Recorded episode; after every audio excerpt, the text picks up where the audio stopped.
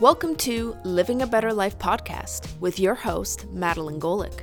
This is a weekly podcast exploring a variety of topics on how you can live a better life, not just physically, but in all aspects of what it means to be human living in a modern world. This podcast is for entertainment purposes only and should not replace professional or medical advice.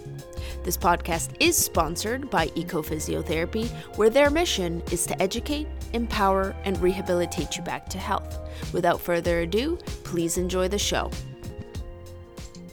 All right, welcome back to our wonderful listeners. So, today on the podcast, we're going to be talking about vulvodynia and pelvic pain and what we can do about it. My guest today is Lorraine. Welcome to the show. Thank you. Thanks for having me, Madeline. It's wonderful to be here. Yeah, I mean, I've been following your blogs and your work. And so, you know, having the opportunity to actually discuss with you sort of virtually in person um, is is just it's amazing so thank you for taking time to come and share your wisdom with us uh, my pleasure thank you so i figure probably the first place to begin is tell us a little bit about you. Um, okay, so I'm a pelvic health and pain relief coach. And what I do is I, I help women relieve pelvic pain, different kinds of pelvic pain, vulvodynia, pudendal neuralgia, interstitial cystitis, um, using a mind body approach. So, all the things that their doctor probably isn't doing with them to help them um, get to some of the other causes of pelvic pain that aren't always looked at. Yeah, and I'm sure we'll be diving uh, yeah. deeper into kind of what what that sort of uh, what that sort of means. So, yes, um, I mean, there are all kinds of different pelvic pains, and most of the pelvic pain conditions, you know, most of the names are really just about where the pain you know is is is located. But some of the more com- one, one of the more common things that um, I, I tend to see is vulvodynia. So um, i thought maybe we can kind of focus sort of our conversation around that but bringing in you know all of the other pelvic pains um, into the conversation. But how do you define vulvodynia? Like w- when you think about vulvodynia what does it mean to you um, well, I mean, I guess the technical definition is like an unidentified pain in the vulva. Um, so are some medical things that can cause vulvar pain. Um, but then there's also a lot of women have burning, um, itching, even stabbing, aching kinds of pain in the vulva, can be in the vestibule around the vagina, in a little bit inside the vagina. Um, that really there's not a medically known cause for. Mm-hmm. Um, so that's basically what it, it, can be provoked, which means that it can be um, like it can happen during intercourse, or it can happen after intercourse, or it can be provoked by sitting too long, different kinds of exercise sometimes, or it can become chronic so that you have the pain or discomfort all the time. Um, I had vulvar pain and I never was really diagnosed. I saw a lot of different doctors who gave me things to try that I was not going to do. but um, what I was experiencing was burning during sex first. And um, for myself, what I noticed, and I think what a lot of other women notice, is like at first there's kind of this hesitation to even talk about it with a medical provider because there can be some shame around it or just like it's something I had never heard of before I experienced it, right? That there could be this kind of burning and pain during intercourse. And then for me, it progressed eventually to chronic pain. And I think that that's a, what a lot of women I work with see. So, I mean, vulvodynia can go along with other kinds of pelvic pain. Like sometimes women have interstitial cystitis, which is more bladder related, and they'll also have vulvar pain with that. Um, it can start after chronic yeast infections. Like sometimes women will get a lot of yeast infections. It can be triggered sometimes by the treatments, even. Um, a lot of times women will have vulvodynia and think they have a yeast infections because the sy- symptoms can be similar. So it's really important actually to make sure that you're being tested that there is yeast before you're doing yeast treatments, especially over the counter ones. Well, I, that was just what I was going to say. That you know, I, will hear this from clients saying, you know, I, I would go, you know, to the to the mar- uh, to the supermarket or to the pharmacy, and I would just do the seven day treatment, and then be like, oh, well, that didn't work, so I should do it again and and so yeah i absolutely agree that um you know ruling out you know medical reasons for mm-hmm. vulvar discomfort is 100% like you should have it looked at make sure Definitely. it's not something yes. um but what you're saying is that most often you, and specifically the women that you're seeing don't have a medical explanation. Right. I see the women who they've tried all the they've gone to their doctors often they've gone to many and they've had pain for even really like 10 years or more um, before they you know learn about the mind body components. I think that that's becoming more common knowledge now thankfully but um, still yes they have done all the medical things and they still have pain and they don't know why and they haven't been able to get help. An- another thing I'll just mention, which I'm sure you see too, is that uh, there's some research that birth control can actually cause vulvar pain. Um, it can happen while you're on the pill or even after you come off of it. So that's another thing to look for that I think not everybody knows to look for. Right. Yeah. Um, certainly, I've seen, you know, I mean, I've heard women report changes in their symptoms related to their cycle, uh, hormonal level changes. Um, so yeah, the connection is is certainly can certainly be there um, to a hor- like a hormonal component, not that it's the only thing, but certainly right. can be a contributing factor in some some of the cases for sure. Absolutely. Can I just add too for that? Absolutely. Like I, even if there is a hormonal reason, like menopause or it got set off by birth control. Some of what we're going to talk about, like looking at the mind body components and the nervous system and stuff, that all can help to balance hormones and and also to stop the pain. Right, exactly. Yeah. Uh, 100% and and yeah. I, and I'm sure we're going to dive into kind yeah. of trying to make uh, make that connection for people. Um, okay, I just want to perhaps review um, again, like sort of in your experience. So the women who are coming to you, you know, what are what are some of the symptoms that they're reporting to you that may or may not be vulvodynia, but you know, certainly pelvic pain. Like what might a client be, re- you know, they what might somebody be coming to see you for? What are they reporting? Yeah, um, I guess usually uh, a lot of times it's well by the time they come to me they might not be having sex anymore because it hurts when they have sex yeah. um, and sometimes pain like it can be burning like i said or itching yeah. it's not always what we think of as necessarily pain right um, a lot of them are like not able to wear jeans anymore or underwear because once it starts to be more chronic, that tissue and the nerves can just get triggered easily, more easily by things. Sitting is a big one, not being able to sit. Uh, also, even like frequency with urination and a burning or pain with urination. That's not necessarily vulvodynia, but pelvic pain.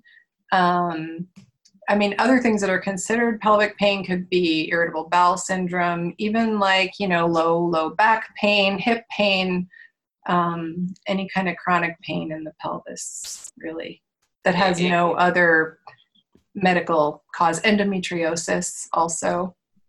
And there's a lot of interesting research with endometriosis that shows that, you know, there's some pretty significant mind body components even with that because there's not always a connection between the number of lesions or what is being seen physically and the amount of pain that a woman is having. Yeah, I've seen that uh, research as well, and I've interviewed a, a colleague who had endometriosis herself, uh, and and actually we went to the uh, International Pelvic Pain Annual Conference. So oh, nice. it was all about endometriosis and the and the research showing that you can have like stage one, which is very minimal, and have excruciating pain, and other people have stage four, and it's like they don't have any pain. So right, exactly. And I mean, we see the I, I, we certainly see this research with like radiological changes seen on you know low back and neck and knees not everybody that has osteoarthritis just because it shows up on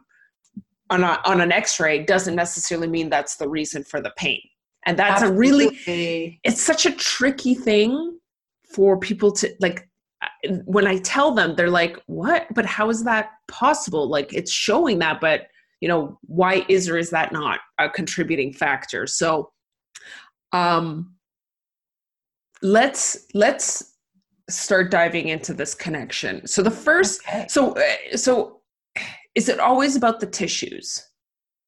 Right. No. So I think that's what exactly what where you were going with that. So. Um, I think our medical model, like kind of we that's how we've learned to think about pain. Like that's actually how our medical system has been treating pain for a long time. If there's pain, it means something is wrong in the tissues of the body. Um, but pain, you know, is much more complicated than that. So, like neuroscience, mind body medicine, there's all kinds of pain research that's showing that all pain actually comes from the brain. And sometimes there's a physical issue in the body, and sometimes there's not any physical issue in the body. And, you know, and the opposite can happen. There can be a physical issue in the body and no pain.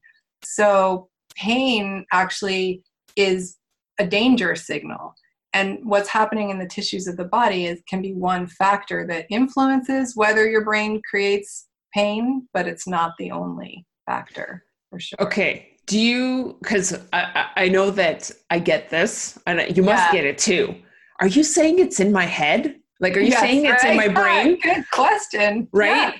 Yeah. Uh, it's it you I know. mean, so that's been used as such a criticism of women especially you know? Yeah. Uh, too emotional. It's all in your head you know? Awful like you know i've had i i had some not great experience with doctors myself but you know women i've worked with have had psychologists tell them they owe their husband's intercourse so just drink a glass of wine and get over it like have sex even if it hurts kind of thing. So like um but but with the question it's all in your head no it it's the pain is real physical pain. And um, but it is still coming from the brain but that's true of all pain even pain that is because of a physical issue in the body. I really like um, lorimer moseley who has a wonderful book called painful yarns and one of the examples he uses is um, you know an amputee, like somebody who doesn't even have a limb, can have real excruciating pain in a in a part of their body that's not even there anymore.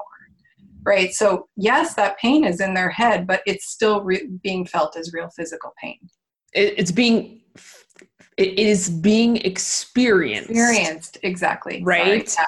Um, yeah, because it is real. It's it's it's a real experience um, but again may not be related to the tissue some again sometimes it is sometimes it isn't and and it makes it challenging and you know and it's also distressing um, you know for the people that come into my office they go you know because they go to the doctor and their mind's kind of like okay um, i'm going to get all these tests done once i know what it is then like we can do something and oftentimes these tests come back negative and it's like oh my god what is it are they missing something if it's not if oh, we don't yeah. see something this right. must be really the you know i don't even know what to make of it and it creates i think you know some anxiety and stress around right. that idea because now you now you, they don't see anything and it's like well you know now what right yeah and it can lead to this like hunt for looking for things that creates more issues and more pain so, right. So there's a lot of components, as you know, of pain that aren't physical and they have to do with so many different things for each person. But you know, I think the simple way to look at it is pain is a danger signal. So, and our brain is going to make a determination of pain based on a woman's past experiences, uh, both with emotions, with sex, uh, any past trauma can influence, you know, that danger response. Um, nervous da- system stimulation. Yeah, and I was going to say, and um, just even the potential, right? So danger could be like actual and or just potential. Oh, right. Right. So the brain can and perceive. Yeah. Well, yeah. so so actually, most of the time there is no real danger in the present, and the decisions are being made based on things that happened in the past. So I think for me, I do a lot of work with women around emotions, emotional energy, and also sexual energy. So our brain learns that emotions are threatening to us, and it usually learns that when we're kids we might be in an environment where it's not safe to show or express emotions you know say something nice or don't say anything at all. We're not supposed to be angry. We're not supposed to be sad. Like so our brain learns hey this this feeling in your body this gets you rejected or in trouble. So let's just get rid of that feeling. And so now as a as a woman and an adult emotional energy is hugely beneficial. There's no danger with emotional energy, but our brain has been conditioned in from past experience to think that it's dangerous. So there's this automatic suppression reaction or danger response when there's emotional energy.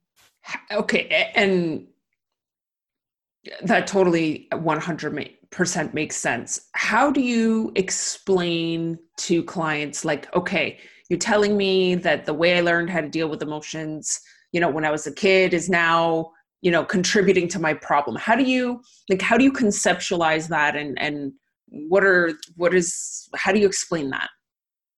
Hmm. So yeah, I mean, I it's a fully I'm I'm I'm fully uh, loading the question. Yes. Um I think well what I would start with with saying is that there, I think a lot of women are already seeing a little bit of a connection between stressful experiences and the levels of pain. So if they even just pay a little bit more attention to that, you know, I can't even tell you the number of women I ha- have heard from, I went on vacation and I didn't have pain. Or I did this thing when I'm doing this, I don't have pain but if I'm, uh, you know, trying to like sit through something that I really don't like, or if I'm in a highly stressful situation or something emotional just happened, then all of a sudden I have more tension in my pelvic floor, in my pelvis, and my symptoms are more. So part of it is just having them like be curious and their own kind of researcher and notice what's happening in their own body um, to kind of get that connection. I think also a lot of women I work with have have I teach them about that there are certain kind of personality types, and I hate to generalize like this, but that often end up with what I would call mind body types of pain. So, women who are very have a lot of perfectionism tendencies or put a lot of pressure on themselves. There is research that shows a really strong correlation between anxiety, anxiety and vulvodynia in particular.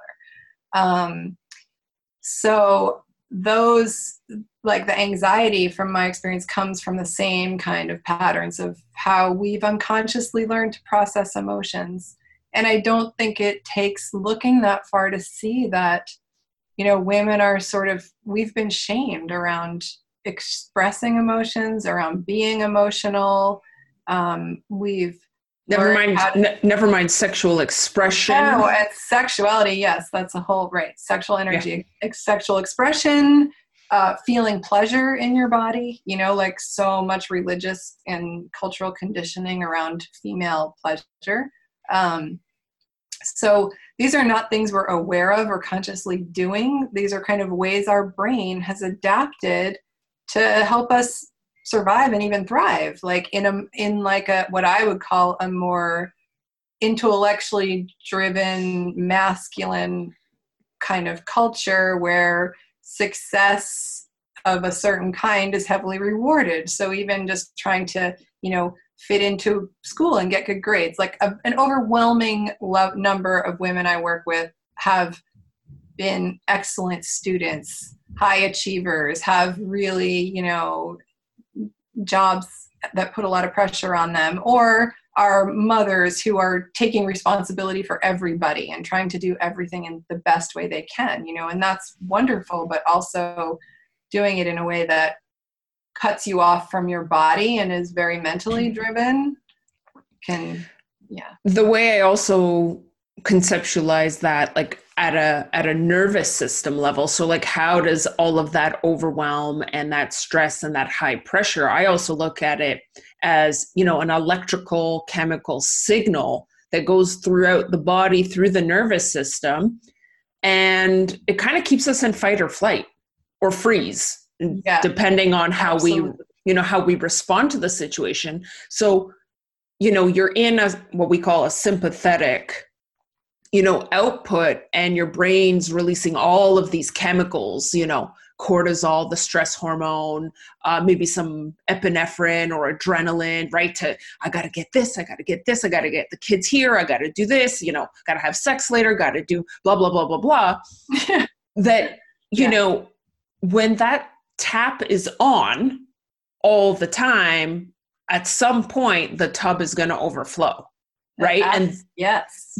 and that's usually when it shows up in the physical realm because what's pain supposed to do it's it's supposed to be a motivator that is trying to say hey something something's going on. You need to change the way you're doing things. Yes. Yes yes. Right yeah absolutely. Yeah. um, and and all of that like constant nervous system stimulation because of like the release of cortisol and so it that's trigger, triggering the pain signal like over that overflow but also those responses literally create tension and contraction in the body.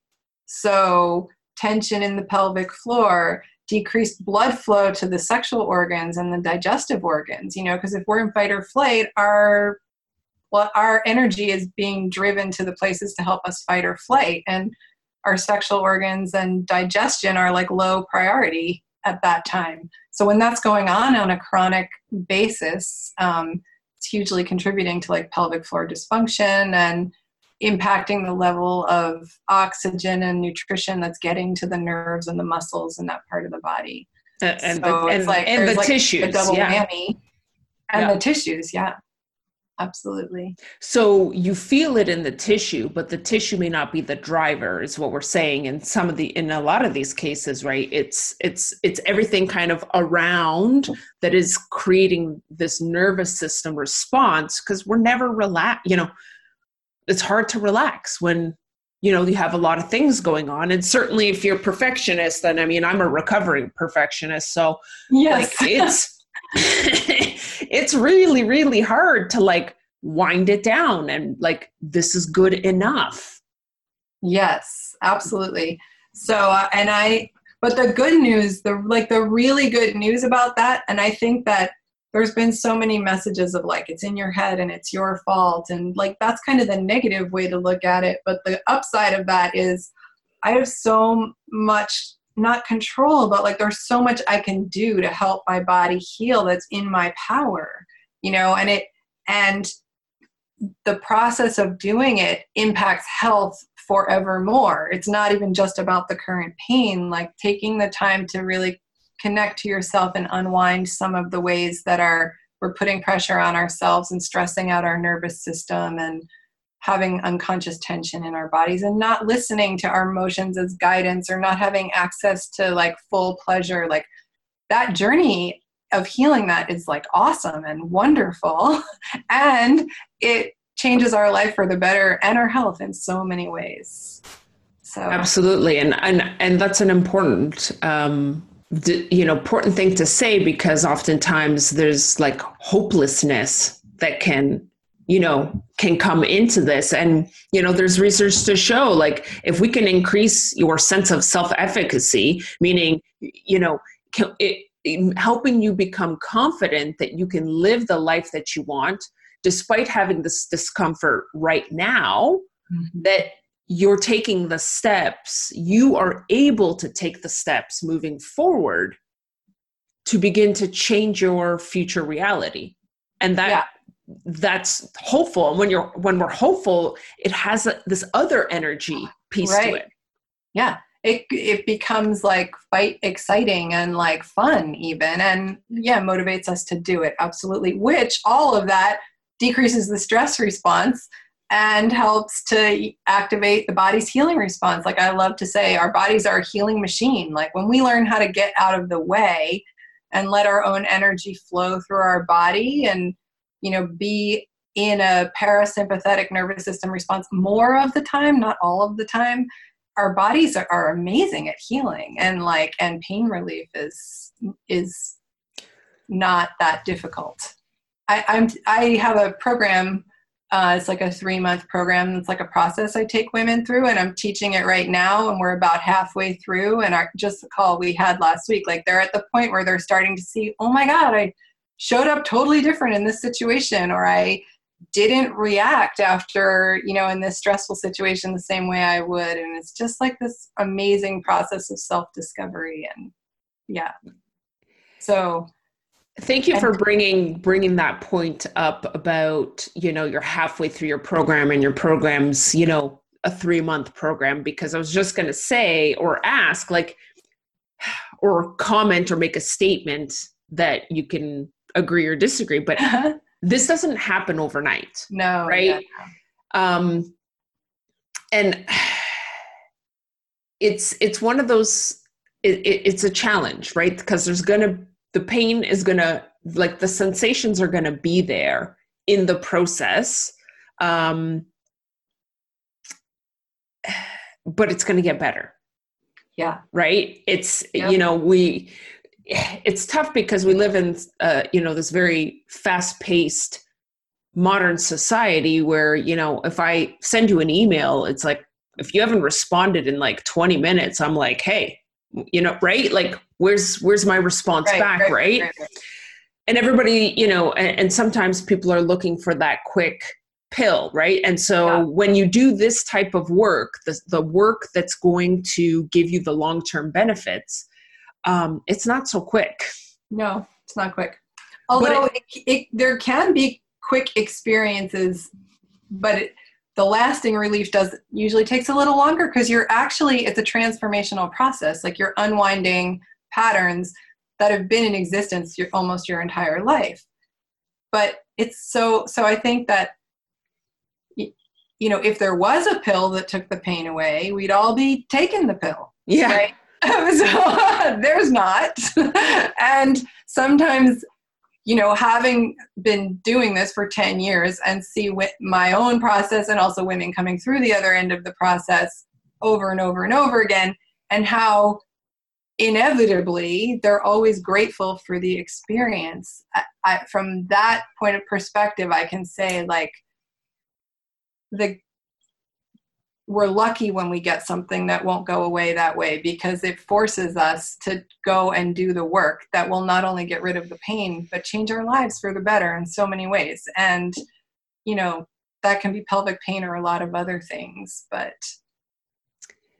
absolutely uh, 100% so uh, just coming back to that mind body approach um, because you know we talked about kind of dealing with emotions thinking of, thinking about the way that we're thinking about things um, you know learning about pain and trying to understand the process and like what what it's doing. Um, do you have body approach? So where's the body what's the body approach look like? Or the body part of it? Yeah i love that. Okay so i'll just say so uh, Peter Levine is someone whose work I really admire, and not just him, there's a lot of people doing research on trauma now. And one of the, you know, and we all experience trauma at some level. It doesn't have to be a big trauma like sexual abuse. Like just growing up in this culture, there's trauma all the time. so, what happens, the way our brain responds to trauma is to dissociate from our body. And so, a lot of these patterns that we're talking about, like being perfectionists, having a lot of anxiety, putting a lot of pressure on them ourselves, they are also all strategies that keep us out of our body. So, and so healing trauma, the main way to heal trauma is to reassociate your brain with your body. And it sounds very simple, but it's not necessarily easy because it's a protective response. And so your brain tries to stop you from doing it. yeah, you're yeah. I'm, I'm shaking my I'm nodding my head because uh, well the, the, you know you can't see me but I'm just I'm nodding my head in total agreement. Um, you know I I I I also admire the work of like Bessel van der Kolk yes. um, and um, Dr. Gabor Mate. Um, oh yes. Who who all talk about you know the the effects of psychological stress and trauma, right? Yeah. So uh, so I agree with you first and foremost that um, you know we're not when we're talking about trauma we're not we are talking about you know could be physical abuse emotional abuse like we are talking about that but we're also talking about not that. Like it could be somebody saying something mean to you in your teenage years that you've held on to for so long like that it became a belief about yourself. It could be exactly. Yeah something you know sort of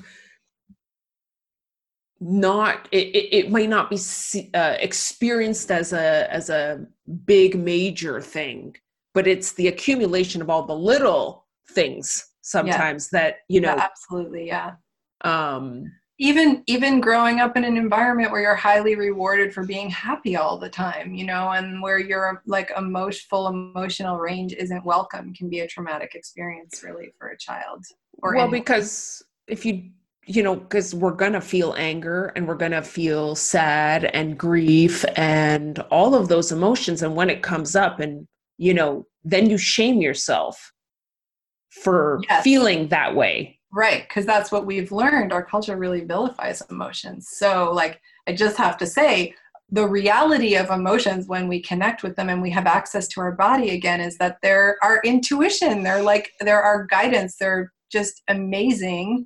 This energy that flows through our body, right? But but we're you know that's not what we've learned so we're in our heads we're dissociated from our bodies so at, back to the body question is like teaching your brain that it's safe to be in your body. And that's actually a lot of kind of mindfulness stuff, but you know, like learning how to breathe, learning how to scan your body and name sensations, uh, noticing all the ways your brain tries to escape your body when you try to just keep your attention on sensations in your body. Um, starting to welcome emotional sensations rather than try to make them go away. One of my pet peeves really is like there's this message out there that anger is bad for us and suppressing anger is hard on the body and not having skills to be present with it and feel the energy because it can be big energy in our body is harm can be harmful because then we end up dumping it in unhealthy ways on people and but but the emotion itself when we learn how to be present with the sensations of it and feel it in our body is hugely beneficial. So and not all anger is bad too. I mean if you think about it like if you are witnessing an injustice or so, or something happening that you feel is like not aligned with your value right. and you get ang- angry about it oh right.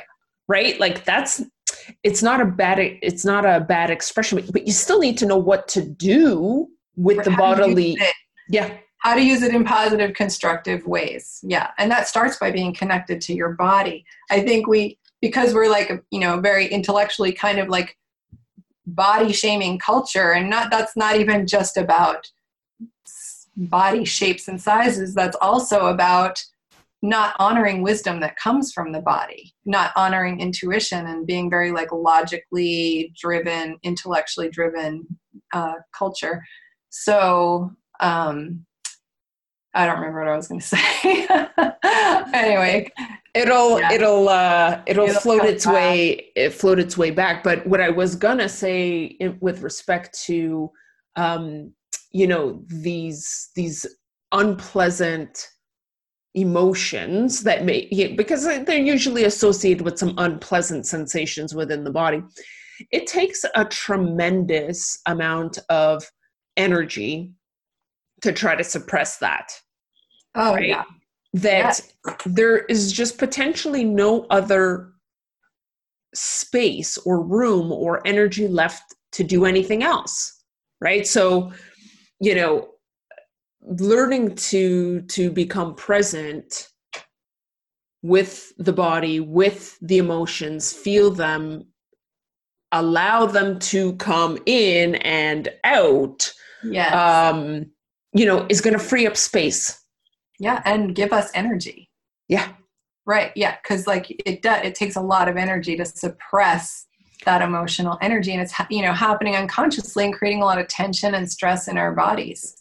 Yes and what i was going to say about the emotion is that i one of the re-education things that i do when we first start working when i first start working with women is when I'm talking about emotions, I'm talking about the sensations in your body. Most of us think of emotions as the thoughts that are going through our head. I'm so angry at that person, obsessing about what happened. I'm sad about this because, and like giving the reasons. Like, you know, the, those thoughts can sometimes be helpful for understanding, but but processing emotions happens by having your awareness on the sensations in your body. And the emotional energy is in the body, not in our minds.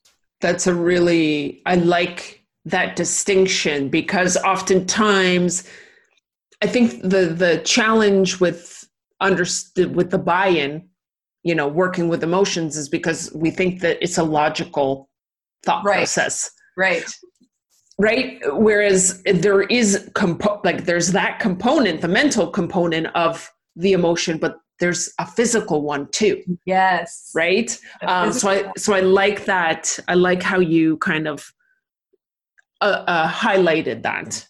Yeah.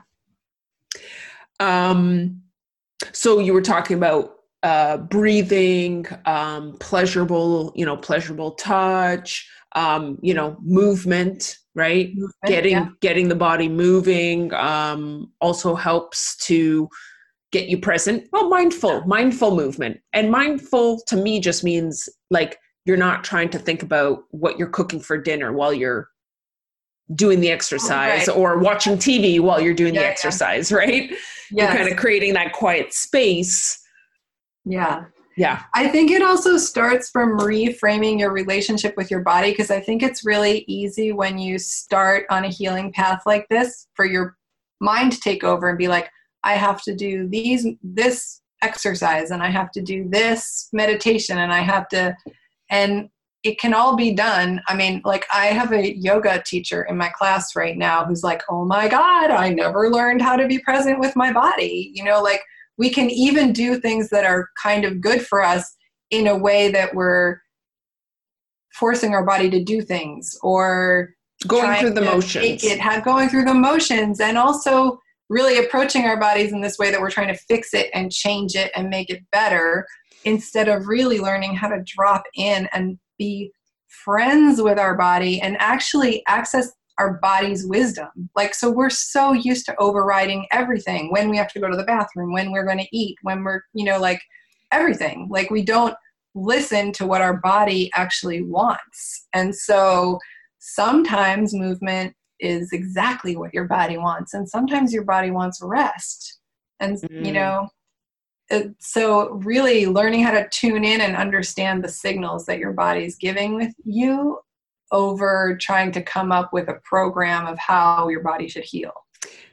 And it's interesting because I'm sitting here and I'm thinking, okay, this is a perfect example of human doing versus human being. Yeah. Right? being, you know, with yourself in that moment because you're right i want to do this i need to do this and how many times do i need to do this a day i need to do do do because i'm the one it's it, it's like i'm the one that's affecting the change. I'm imposing that i want yeah. this to change.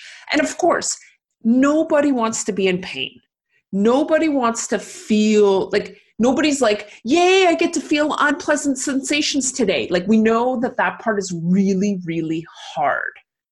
Um but and it's really hard to not want to do something about it yes. versus be with it long enough that it it will tell you the answer. Yes.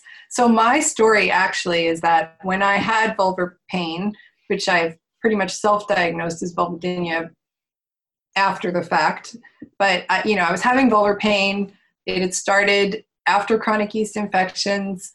So i was went through like a year of doctors for the yeast infections and all kinds of alternative stuff. I finally had them sort of under control and then i started having burning and pain during intercourse and then that progressed to chronic pain and i was going to you know my doctor gynecologist different specialists and i really got to the point where i realized i'm like struggling so much with my body and like i I was already a coach at that point and a massage therapist. So I kind of had this knowledge in a lot of ways that like trusting and listening to my body is what helped fix things or quote unquote fix things. So like the really big turning point for me was I just remember the moment I was like, I have to stop this. Like I have to stop searching for answers and assuming there's something wrong. And I just tuned into my body and I made the decision like, okay, for a period of time, I'm just going to assume my body's trying to help me and I'm going to start getting curious about what messages it might be trying to give me. Like, so for now, I'm going to let this pain be here and get curious about it and see if I can listen. And I just like, you know, within a few months, uh, my symptoms were gone. So through just just by switching my how I was relating instead of trying to fix my body to try and listen to my body like you were saying earlier like pain is a signal that something is wrong and so instead of trying to like it's like trying to turn off a fire alarm without putting out the fire to try and get rid of pain without seeing what's really going on and a lot of times we look to the physical but it's not always the physical. There's a huge emotional component, nervous system component. How much pleasure do we have in our lives? How much joy do we have in our lives? You know, just so that's that's where I wanted to kind of just uh, dive into is yeah. you know just talking about like what might the pain just different going through some different examples of you know what the pain might be trying to say like what you know uh, and it could be for example you're just not getting enough exercise. So you're, you're just generally not moving your body enough. And, you know, yeah, that might be one component. Right. What are some other things that, yeah. you know, pain might mean?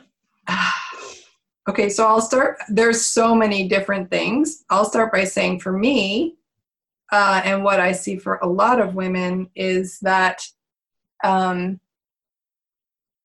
it it was a lot about how I was showing up in my relationship at the time and that I was putting my own needs kind of like I didn't consciously think I was doing this. I thought I was like a pretty evolved like person, you know. but right, it wasn't like I hadn't done any of my own work already. I was already a coach like there but I there were just kind of habitual ways that I was putting the other person in my relationship's needs ahead of my own and discounting my own and that was happening both in our relationship like in whatever we were doing but also in sex. Like so i was raised catholic and sexually too i had done i had studied tantra i had done some other things to like heal my sexuality. I was had some abuse when i was a child um, and but still there was like this way that i wasn't allowing myself to really experience pleasure when i was having sex. And that wasn't at all about my partner. It was all, all, all totally internal. And when i started communicating with my body one thing the pain very literally did was i kind of came up with this way of i'm going to listen to the pain. I'm not going to do things that hurt. So when that was in like a sexual the sexual part of our relationship, that looked like me speaking up a lot more than I had been because I had to communicate what was happening for me so that we could try things different ways or and that was like an amazing really learning experience for me. So sometimes I think a lot of women, there's so much more potential for our sexuality, for pleasure, for owning pleasure. You know, like we can be so conditioned with shame around experiencing pleasure. You know, like I like to say, there's a lot of names for women who are too sexual in our culture, but there's not very many for men. You know, like men right. are supposed to be sexual, they're supposed to want sexual pleasure. And a lot of women are unconsciously showing up in their relationship sexually trying to please their partner more than own being able to feel pleasure in their body. I mean, it comes back to being able to be in your body again. Yeah, so and and certain and certainly that'll play out. You know, if you're not, you, you know, not in a in a pleasured state, right? Like your tissues are not going to have as much blood flow, and the whole you know we have erectile tissue too and it yes. cushions it cushions and it and it lubricates and it exactly. moves right yeah. it's meant to move and be flexible yeah, yeah. but if but if i'm resisting the ur like if i'm resisting feeling pleasure i'm probably going to be tight and then having you know having something that's stretching and pulling and potentially like pressing into a tight muscle is going to hurt. Absolutely, yes. Right? And then I'll probably tense even more because now I'm like fighting, you know, wanting to feel pleasure. Now it hurts. So now I'm fighting the pain too and vicious cycle. Yes. And I, and for women in mostly in heterosexual relationships, the this idea of friction based intercourse as if that's like the end all be all of how a woman should or can experience pleasure you know like there's so much more to learn about i actually think like there's this way that we get really hyper focused on orgasm that kind of like gets the sensations out of our body it's like building to a climax and then it's over as opposed to learning how to really breathe into the pleasure in our body and let it move and expand in our body. Um, so that's a really also fun learning experience. That really starts with partnering with your body and list, learning how to listen to your own body and not being so mechanical. Right, like exactly. This, is, this yeah. is how sex works. You know, yeah. you do this and then this, and you orgasm, and it's like you know, A yeah, plus B equals C and it just becomes yeah. very mechanical which again you're, you're right like that's gonna potentially lead to some problems over you time know, like right? we think it's supposed to happen a certain way you know like some of it is like we need an owner's manual that really tells us how our body's supposed to work because if you're using your body in a way that it's not actually designed to work um, that can cause pain too yeah yeah yeah. Um, so, but that's, I mean, so sexuality is one area, but also just, I think what we talked about earlier, like when we have this pattern of dissociating from our bodies and suppressing our emotional energy unconsciously, we're not really aware of like what we what really feels good to us in our whole lives. So some of the messages are about being in work or jobs or situations that just don't feel good to us that are creating low levels of stress on a regular basis or or ignoring things that are like our soul's calling and passion and we're not doing them because of fear um, or because we're just not even tuning in and allowing those parts of ourselves so it can be the pain i think can be a message to start to tune in, to go inward and start to see what really feels good to me and what am I doing that doesn't feel good to me and how do I start to shift the balance on that. Um, Absolutely. I, I like um, Lorimer Moseley and David Butler's their dims and sims, you know, danger in me and safety in me. And I oftentimes yeah. go through that. I'll use their like little chart as a guide to help people start listing off okay well you know what are the places the people the sights the smells like what irritates you like you know when you're there and you're you know what don't you like what what kinds of things yeah. are going on and that goes in the danger side right and then like what is the pleasurable side and how do we like minimize our time here and maximize our time mm-hmm. in the pleasure zone which is what you're saying right right um, yeah and yeah, it doesn't. It, the great thing about that is it doesn't have to be perfect. Like, so mm-hmm. us perfectionist women who come into like, okay, I have to do it this way, I have to do it all these certain things. Like, no, just like, okay, maybe 10% of the time, start doing things that feel really good to you or safe to you, or like those small shifts can make a big difference. Absolutely. Um, and it's tough because you know you you want you you want to give people a framework to work off of but you know being uh, you know high achievers and you know type a and perfectionism like it's like well i must do it like tell me the exact correct way and there is no exact correct way right it's like here's a framework this is part of the self discovery like this is where you have to put in the work. That i yeah. can't give you the answer right? Um, yeah. and oftentimes you know i'll have a discussion you know i'll say i'll say to my clients like i'm here to guide you but i'm not fixing anything for you. You're right? This is you're the healer. I'm just helping you Absolutely, with some yeah. structure, right? But you have to do the work. And I say, like, if you don't do the work, it doesn't work. Right. Absolutely. Yeah.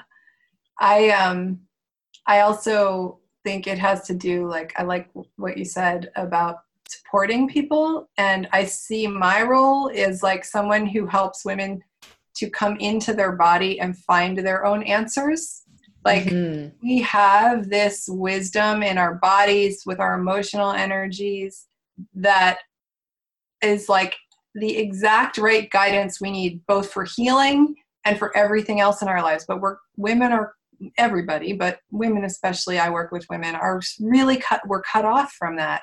So instead of like telling someone this is what you have to do, the process I teach are about helping them reconnect to and understand the own wisdom they have in their body so that they can listen to that because that's what really leads to healing. to success yeah and yeah. to success yeah.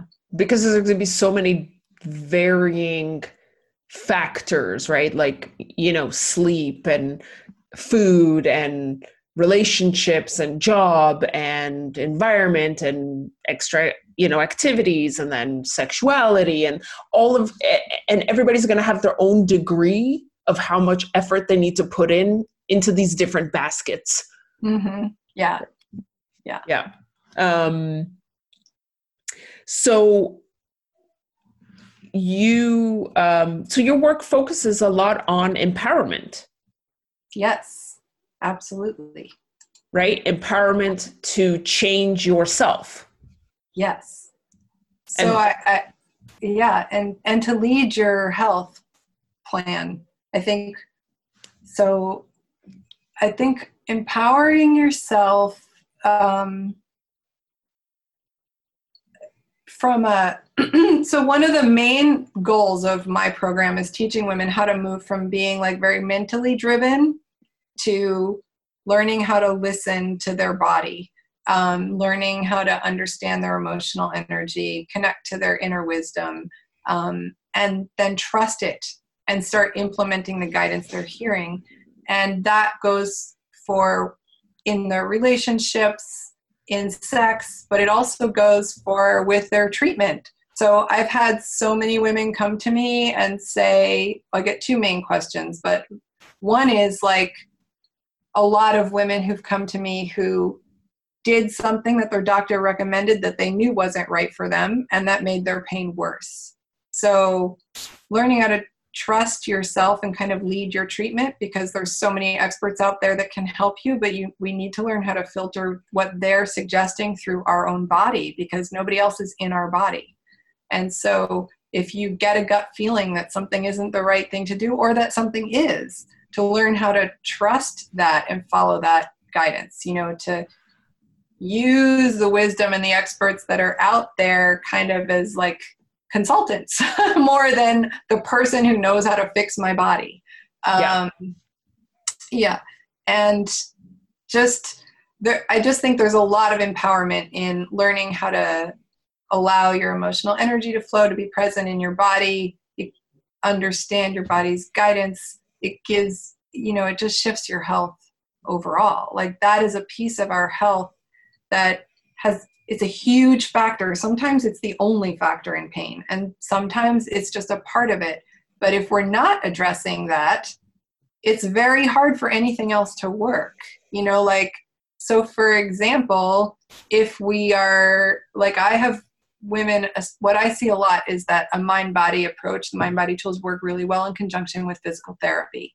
And that women who are doing both are really seeing shifts quickly because as a physical therapist, right, you're working with the tissues, but if there's underlying emotional patterns that are triggering the nervous system and causing tension in the body and in the muscles, then that's only going to go so far. But one hundred percent, because I I screen right. I'm always screening for the you know what degree of that is is present, right? I I understand how it all works together, but I'm not specifically treating the emo like the emotional side. I know that movement, exercise, deep breathing impacts, you know, e- the emotional realm. Um, right. But I'm not treating that specifically. So I'm always like trying to explain, like, get a couple sessions with somebody who can help you with this, right? And I and that's where I find um, the resistance because yes. nobody wants to talk to somebody else about the other stuff. So um, so that's why I, I, think our discussion today you know really illuminating that like it's an interconnection between the mind and body and the, the you know the physio side is i'm i'm working with the body. I'm going to try to my best to help you understand how the other stuff fits in but you still have to do the other work too. Yes. Yeah. Yeah. And i think that one thing i i really like to focus on is teaching women how to understand the connection between what's happening with their emotions and what's happening physically and the, how that triggers their mind because like and give them the tools to work with that on their own so it's not like you have to go see a therapist and work with them forevermore. Therapy can for sure play a role but i think what i like to do is educate women mm-hmm. about how to really be present with themselves and do a lot of this on their own. Um, because understanding the connection between the mind emotions and body is like that is like where our empowerment really is and that's where we can do so much for our health on our own when we have the tools to do it so absolutely um I want to just quickly ask about, or just just touch upon sex because um, oftentimes women experiencing vulvodynia and pelvic pain, as you said, have already either stopped having sex, maybe yeah. they're having very minimal sex. Um, you know, how how do you sort of how do you deal with that? How do you talk to women yeah. about that? How do you help them kind of get back to that? So I start by helping them connect with their own bodies. So, I mean, one very simple thing is just like noticing how you feel about your vulva. If you didn't have negative feelings about your vulva before you have vulvodynia, there's a very good chance you do now.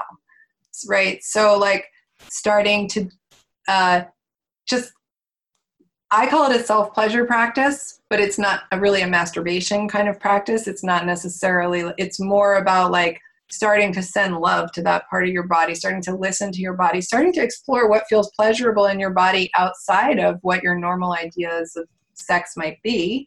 And starting with yourself because when you connect to your body, you're also going to feel emotional energy and some old patterns might come up. And it's so much easier to sort through all that or to be present with it on your own before you're with a partner.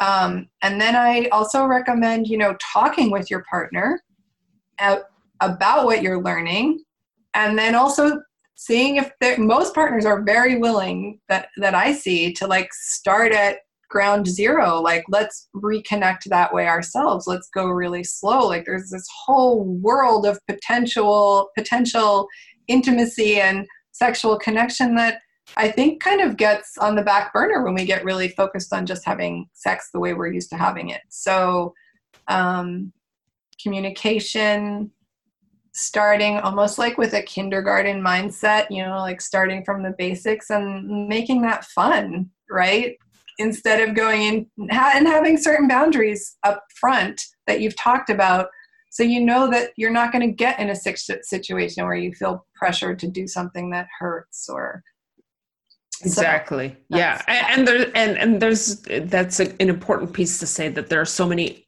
other ways to have sexual intimacy that doesn't necessarily mean penetration. Absolutely yeah. And that that part can be actually fun to explore if you absolutely. open your right?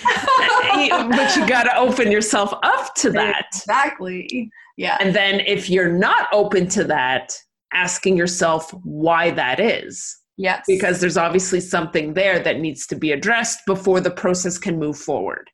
One thing I see so much, and it actually even surprises me seeing it with very young women too, like in their 20s, um, is this kind of idea, especially if they're in relationships with men, that they owe men, like once they start intimacy with a man, the man is going to have to, you know, finish or have an orgasm and that it's going to have to end in penetration. And like, that's so far from what even meant most of the men are thinking. like it, that's not necessarily coming from their partners. There's right. just this idea of like, and then that like if I can't start something if I'm not going to finish it, and then they're like they have all this anxiety, and then they lose intimacy too, and all the other possible ways of having pleasure with a partner. Yeah, and then you know you run into the un you know the other consequences as well. If you start to lose intimacy then you know maybe your communication starts to break down in other ways and maybe you're you know not engaging with each other anymore with activities and and you know then the relationship itself degrades as well. And it right? So it, definitely you know an important aspect to to really you know uh, get into and and talk about. So um, i just wanted to highlight that briefly um, so, of course, you have a, a, program. You know, you've been doing this um, a, a long time, helping women, helping your, you know, helping yourself, helping other women as well. Um, where where can people find you? Where can they find information about your program? Where can they follow you? So my website is radiantlifedesign.com.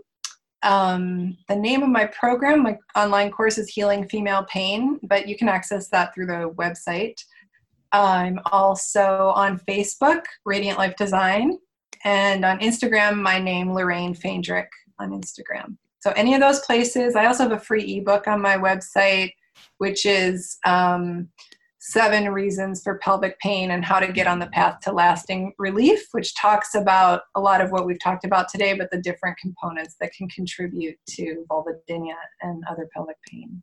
Excellent. And for those who may not have a paper and pen and are concerned about the spelling and all of that, do not worry. We will put all those links um, into the show notes. So you'll be able to go into the podcast description and all that contact info will be there. Uh, so you can, you know, copy and paste or click on it and, and you'll get right connected.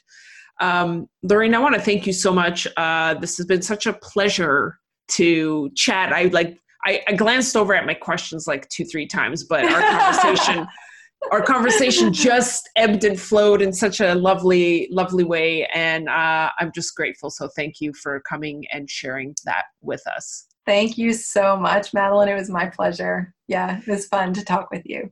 Absolutely. And um, we always want to thank the listeners for um, obviously tuning into the podcast. If you're not subscribed, uh, you know, click that subscribe button because this way you'll stay up to date with all the wonderful podcast guests that we have on the show and uh, you know share this out because um, you know women are not going to necessarily be telling other women that they're going through these things so um, you know, just by sharing, you don't know who might click and then be accessing information um, that could really, really help them in their physical life, but also in every aspect of their life. So, you know, share it out. Let's get the word out about um, about pelvic pain, and let's, you know, like let's help us. Let's help the ladies get back to living as your website, you know, a radiant life. Yes. So Exactly. Absolutely. Yes. Share, share. Yeah. All right. So thanks again. And until the next time, we say bye for now. Thank you for listening to Living a Better Life podcast. Make sure to subscribe to our show to stay up to date with our latest and greatest episodes. We would also love to hear your comments, suggestions, and reviews. Thanks again. Until the next episode. Bye for now.